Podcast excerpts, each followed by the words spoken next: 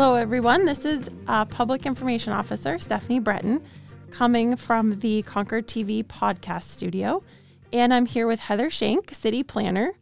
Today, we're going to be following up on the podcast we recorded in March regarding the latest draft of the City of Concord's new zoning, zoning ordinance that has been released and is ready for public review.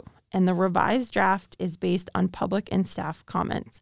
So, thank you again for being here, Heather. Thank you for having me. and uh, looking forward to this update. So, can you kind of give everyone an um, an update from your perspective on the website and uh, the information that's been included there? Sure. Uh, so the project website is www.concordnext.info, um, and it sort of details the process that we've gone through to date. Um, it's got uh, samples of all earlier documents. It's got the zoning or the proposed draft right now, um, and it's got the proposed zoning map.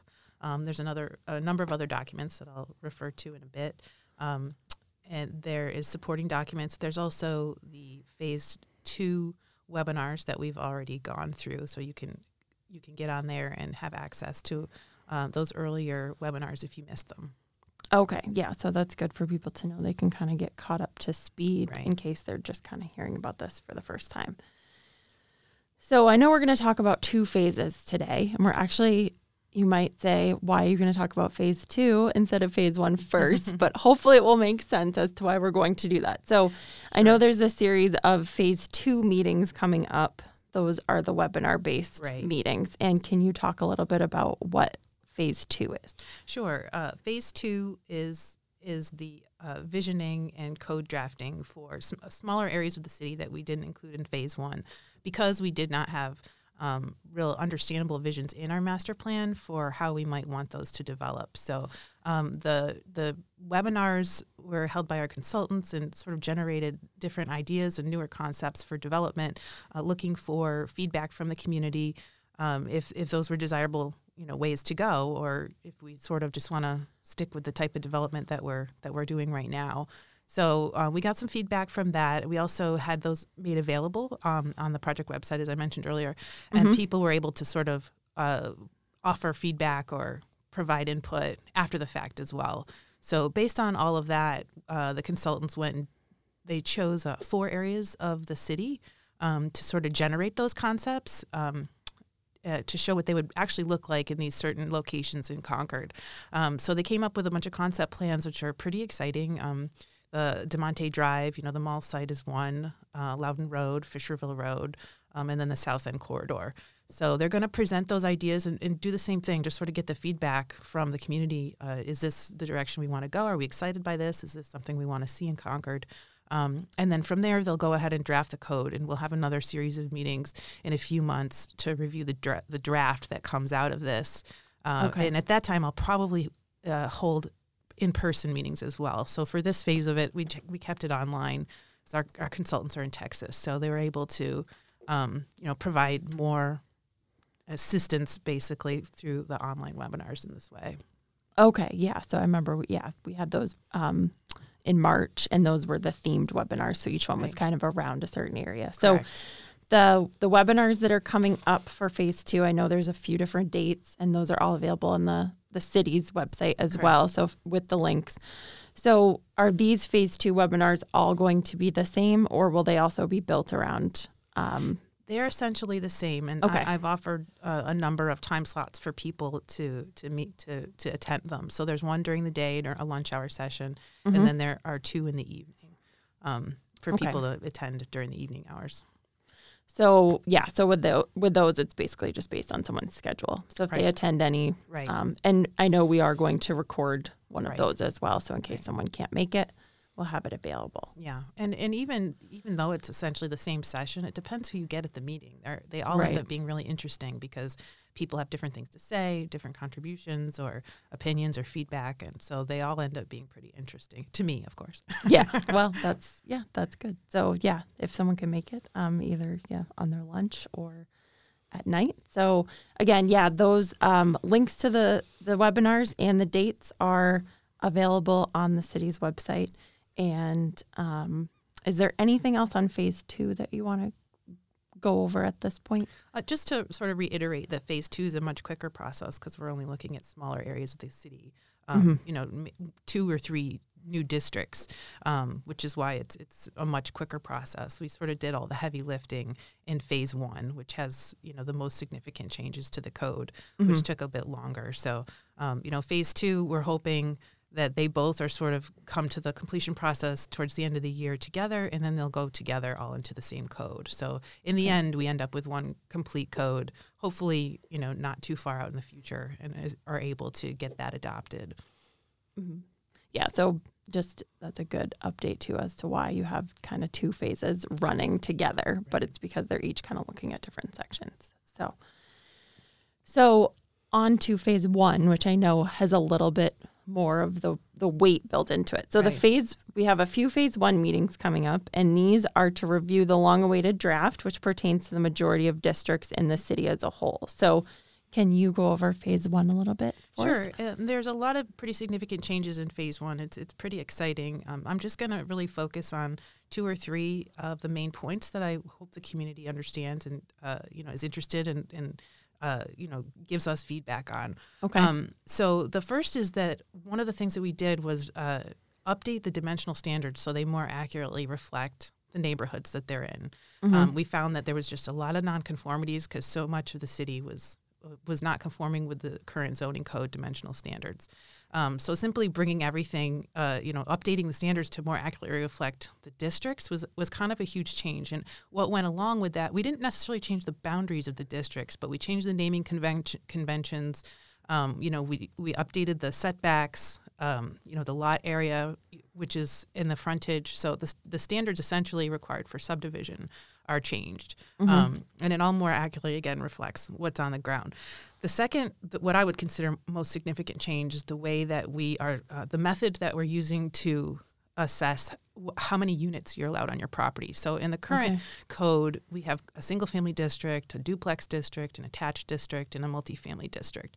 Um, and so there, the, the the districts were again not necessarily changing the boundaries of the districts, but we're looking at different methodologies uh, to determine how many your, units you're allowed. In the sense that we no longer have a single family district. Essentially, Mhm. we have a district um, where we have all the districts. Are uh, the the number of units that are allowed are really based on the frontage of the lot that you have. So, in a lower density district, for instance, you might be allowed one unit per 100 feet of frontage or 50 feet of frontage, where in the higher density district, you might be allowed one unit per 20 feet of frontage. So, there's still this gradient in terms of um, the character of the city and the density that we have in different areas.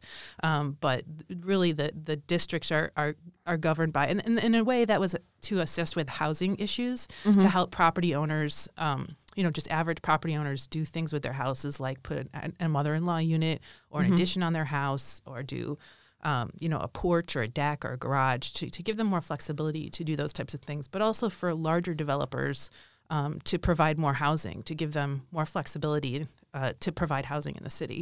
Um, Mhm. so those are kind of the two main changes, and the the documents that we have on uh, the website, I've provided two documents to sort of help people understand those changes. Okay. Um, one of them is a table of existing versus the proposed dimensional standards.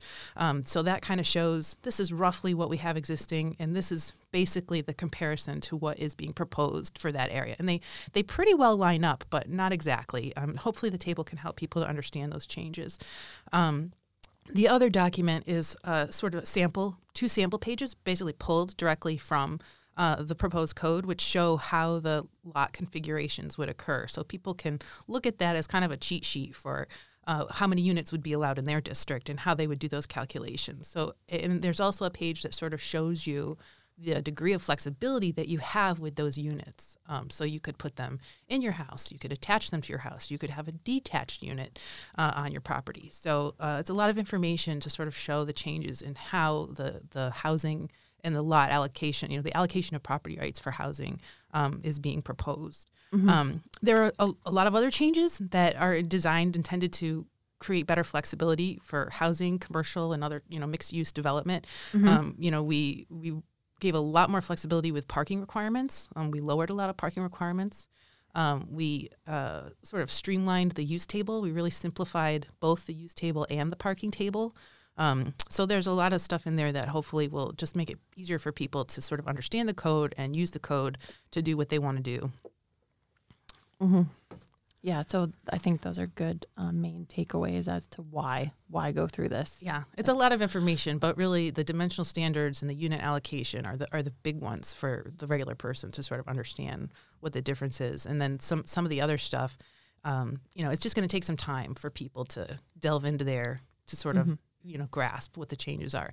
Uh, so the the um, webinars that I'm advertising right now, two of them are in the in the uh, afternoon, which are designed to you know help people who have availability in the afternoon to do that, like consultants or you know just developers or real estate people who do their work during that time. Mm-hmm. Um, and then we're offering some evening evening sessions, and again, they're they're all fairly similar sessions. They're not okay. targeted around different things, at this point. Mm-hmm. Uh, so, based on people's response and feedback, level of comprehension of different things, you know, there may be a series of future uh, meetings that may be targeted towards certain areas. But I just want to sort of get a sense of what what everyone's sort of understanding and how they're feeling about it, and uh, what type of additional support is needed for the community to understand what's being proposed.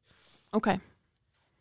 So these webinars are really because phase one, there's a lot more information. Right. Um, these webinars are a really good opportunity for people to, you know, take a look, come with questions, right. come to the webinar or the in-person meeting with questions because right. that will be a good opportunity to learn more. Right. Right. Correct. Okay. And again, those dates and uh, for the two webinars are those are on the city website as well. We've got a link right on the homepage there, and then the in-person will be held in council chambers. Yes. Well, um, where city council holds their meetings.